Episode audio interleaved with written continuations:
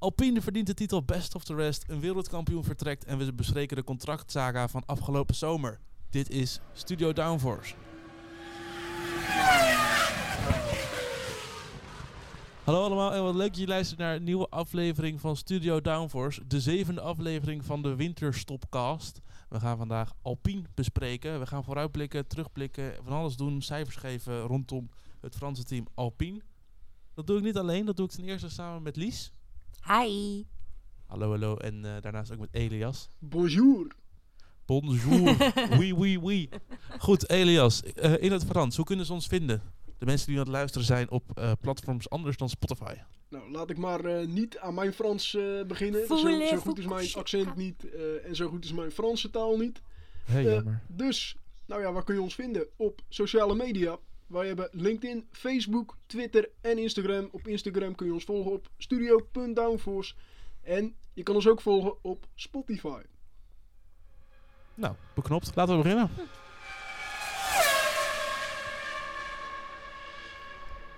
Ja, we beginnen met een terugblik op het afgelopen seizoen van Alpine. We zitten ondertussen in 2023, maar we gaan nog heel veel terug naar 2022. We zetten de hoogtepunten op een rijtje, we zetten de dieptepunten op een rijtje en we gaan de coureurs en het team een cijfer geven. Nou, wie wil, zal ik de hoogtepunten doen? Heeft er iemand zin om de hoogtepunten te doen of zal ik hem doen? Eh, begin jij maar. Bram. Zal ik hem doen? Nou goed, het absolute hoogtepunt van Alpine in 2022 was toch wel, en dat kan ik wel eh, denk ik wel stellen, dat de eerste startrij van Alonso in Canada. Hij kwalificeerde als tweede in die wisselende omstandigheden achter Max Verstappen. De race werd volgens mij helemaal niks. Weet iemand waar Alonso was geëindigd in Canada toen, eh, die race? Hij had toen eh, motorproblemen, dat weet ik nog wel. Goh, wat else is nieuw? Hij is negende geworden uiteindelijk. Met een 5 seconden tijdstraf. Waar, Oh ja, eh, ik weet, ik weet ook al wanneer, wa- waarom die hem had gekregen. Dat was omdat die Bottas helemaal eh, op het laatste rechte stuk voor de finish ging die eh, Bottas eh, helemaal ja, ging die slingeren. Zodat Bottas er niet Ah. voorbij kwam. Prachtig. Nou, ik geef groot gelijk. Goed, tweede hoogtepunt. P4 van Ocon in Japan. Dat is het dichtst eh, dat eh, Alpine is geweest bij een podium dit seizoen. En eh, twee keer op een rij P5. Dat was Alonso op, in Silverstone en Ocon op de Red Bull Ring bij de Grand Prix van Oostenrijk. Nou, eigenlijk... eh, het geeft wel aan dat eh, Alpine in staat is geweest om te presteren. Maar ook in staat is geweest om mindere dingen te presteren. Eh Elias, ik vind dat jij de dieptepunten mag doen. Ja, en die dieptepunten die waren diep bij Alpine hoor, dit seizoen. Of afgelopen seizoen moet ik zeggen. Ja, de onbetrouwbaarheid van de motor, dat was nog wel het belangrijkste. Eh, want dat was toch wel een dieptepuntje. Alonso zes keer uitgevallen, Ocon twee keer. Eh, daardoor was Alonso ook een beetje gepikeerd van "Maar het is altijd mijn auto die uitvalt en niet die van mijn teamgenoot. Esteban O noemde hij hem bijna. Want dat was wel een beetje een verhitte, eh, ja, verhitte boel daar bij Alpine. En dat is het volgende dieptepunt. Namelijk Alonso en Ocon die met elkaar clashten. Niet alleen in Saoedi-Arabië, maar ook in Hongarije en in Brazilië hadden ze het met elkaar aan de stok. En dan, alsof je niet dieper kan zinken, zou je zeggen... eh, Alpine verliest niet één, maar twee coureurs dit seizoen. Namelijk Fernando Alonso en Oscar Piastri. En dat allemaal binnen het tijdsbestek van een paar dagen. Eh, Alonso die wilde langer bijtekenen. Eh, Alpine wilde eigenlijk niet verder dan één jaar. En, en Alonso was daar niet tevreden mee en die vertrok naar Aston Martin omdat Sebastian Vettel zijn pensioen aan had gekondigd. Toen dacht Alpine, hé, hey, leuk, dan gaan wij onze junior coureur, Oscar Piastri, eh, aankondigen als de nieuwe coureur voor volgend seizoen. Maar ondertussen had Piastri al getekend bij concurrent McLaren. Ja, de- Ja. dat zeggen we al genoeg. Eh, hectisch eh, seizoen voor Alpine. Net inderdaad, ze leken het allemaal op orde te hebben. Piastri zou voor een jaartje naar Williams gaan en daarna het plekje van Alonso overnemen. En in één keer stortte het hele kaarthuis figuurlijk in elkaar. Ik vond het echt de gossip van het jaar hoor. Dit, dit, dit ja, was jij, echt... met je, jij met je geruchtcircuit heb je natuurlijk zitten smullen hiervan. Ja, dit was echt top. Goed, laten we naar de coureurs en de teams gaan, de rapportcijfers. We beginnen met Fernando Alonso. Lies, heb je jou nog niet gehoord? Je eh, rapportcijfer voor Fernando Alonso. Ja, nou, eh, Fernando Alonso. eh, ik heb het heel erg te doen gehad met hem, allereerst. Eh, Hij heeft echt best wel gewoon...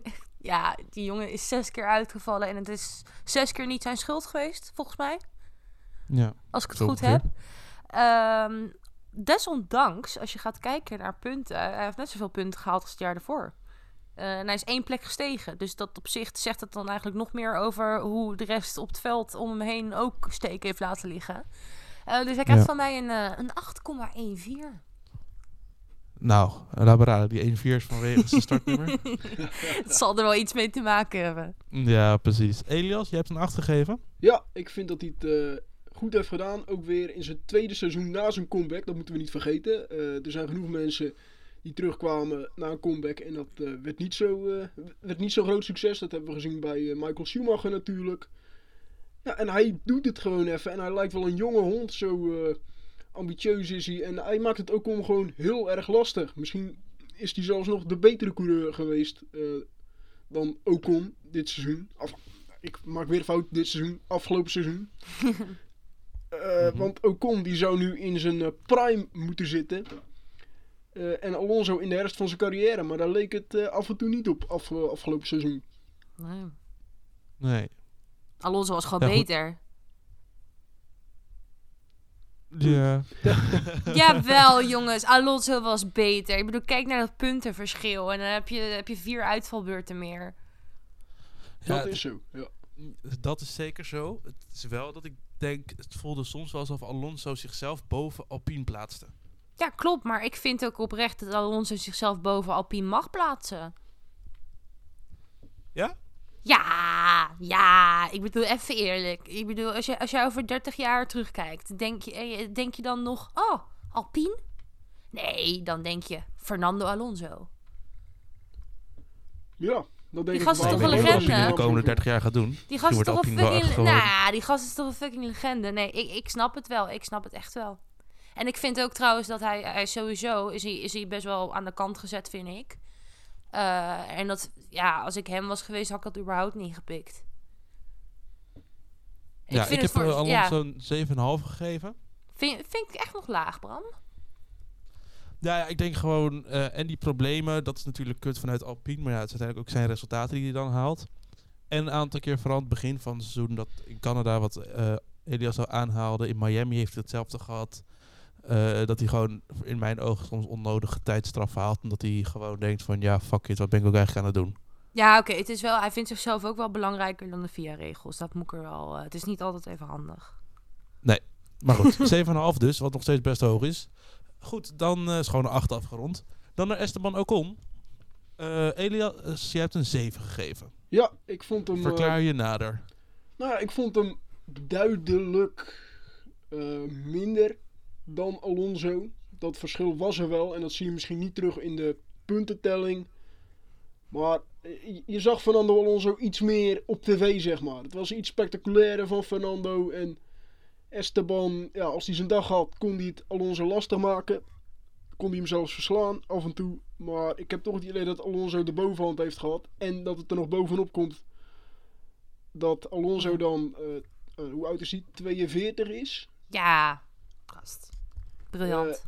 Ja, dat eh, moet 41. toch wel steken bij Ocon. En dan kun je wel zeggen van de enige eh, andere coureur die Alonso heeft verslagen, dat is Lewis Hamilton.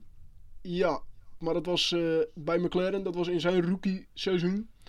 Eh, en toen was Fernando Alonso ook in zijn, in zijn eh, prime. En nu niet meer. Alonso, he's Ja. aging like fine wine. Let maar op. Dat Die gozer ja. wordt alleen maar beter. Ja, zeker. Ehm, eh, ik heb Alon, ik heb uh, Ocon, ik even kijken. Ik heb Oh ja, sorry, we half ook. gegeven. Over wie had het nou ook weer? Ja, we zijn alweer bij Ocon. We blijven echt hangen bij Alonso. Sorry, dat is ook mijn schuld. Ja, Ocon die heeft natuurlijk, eh, dit is nu zijn derde seizoen eh, na zijn comeback. Hij heeft natuurlijk ook nog een jaar aan de zijkant gezeten. Dus die is in de corona weer teruggekomen bij Renault, eh, wat nu Alpine is. Ja, ik heb hem een 7,5 gegeven, want hij wel gewoon wat constant heeft gepresteerd dan Alonso. Zoals ik al zei, ik zou Alonso denk ik hoger gegeven hebben als hij niet al die DNF's heeft gehad. Uiteindelijk beoordeel ik ook wel een beetje op waar, die, waar ze uiteindelijk staan in het kampioenschap hoeveel punten ze hebben gehaald. Ehm, dus Ocon is daarin wel wat constanter geweest dan Alonso. Ja. Ja, dat is eigenlijk mijn hele korte verklaring. En jij, Lies, had een 8 min gegeven. Nee, ja, dit wil ik rectificeren. Want dit heb ik neergezet een paar weken geleden. En toen was ik nog in een goede bui. En vandaag ben ik niet in een goede bui. Eh, want ik heb namelijk eh, bij mijn aantekeningen staan een 6,31. En dat vind ik eigenlijk meer passen. Dus ik wil hem graag En je, en je vindt rectificeren. mijn 7,5 voor Alonso laag. Ja. En je gaat Ocon een 6,31 geven, Ja. terwijl, die, ach- terwijl die boven Alonso in het kampioenschap staat. Ja, omdat ze- wat je zegt, eh, ah, Ocon hoort in zijn primetime te zitten. Alonso die hoort al praktisch, uh, carrière-wise, zit, hij in een zit hij in een doodskist. Ik denk dat je 30 story in je prime zit in de Formule 1. Hij heeft nog vier jaar. Mm, nou ja, jongens, eh, laat het Max Verstappen maar niet horen hoor. Ik bedoel, uh, eerlijk. Uh, dus dat. En daarnaast, zit hebben, daarnaast hebben we het verschil van, uh, van de punten. Er zit, er zit gewoon een te klein verschil tussen als je gaat kijken naar uh, Alonso, die dus gewoon vier keer niet gefinished is. Dat waren vier kansen voor Ocon om punten te halen. En dan heeft hij uiteindelijk elf punten meer gehaald. Ja, nou, dat vind, vind ik een beetje Ja, maar als we zien dat, dat je gemiddeld acht punten haalt, dan zou Alonso denk ik met 16 punten overheen zijn gegaan. Vind ik geen groot verschil. Goed, we moeten door. ja, ik was aan het nadenken, maar ik kreeg... Ja, ga, ga maar door, ga maar door. Ja, Alpine als team zijnde. En uh, dit uh, vind ik toch wel opvallend. We hebben vaak nu gehad, als wij een teamcijfer gaven, dat het een beetje gemiddelde was van de twee coureurs bij elkaar. Maar uh, ik, heb, ik heb die trend wel aangehouden. Ik zie dat Lies en Elias een ander idee hebben gehad. Ja. Um, ik zal beginnen. Ja, ik heb een 7,5. Goed jaar, vierde geworden. Dat is in principe het maximale wat ze kunnen halen achter Mercedes, Red Bull, Ferrari. Dus in dat opzicht denk ik dat het gewoon een heel goed jaar is. En ze hebben hun nader verklaard waarom die motor zo kut heeft gedaan afgelopen jaar.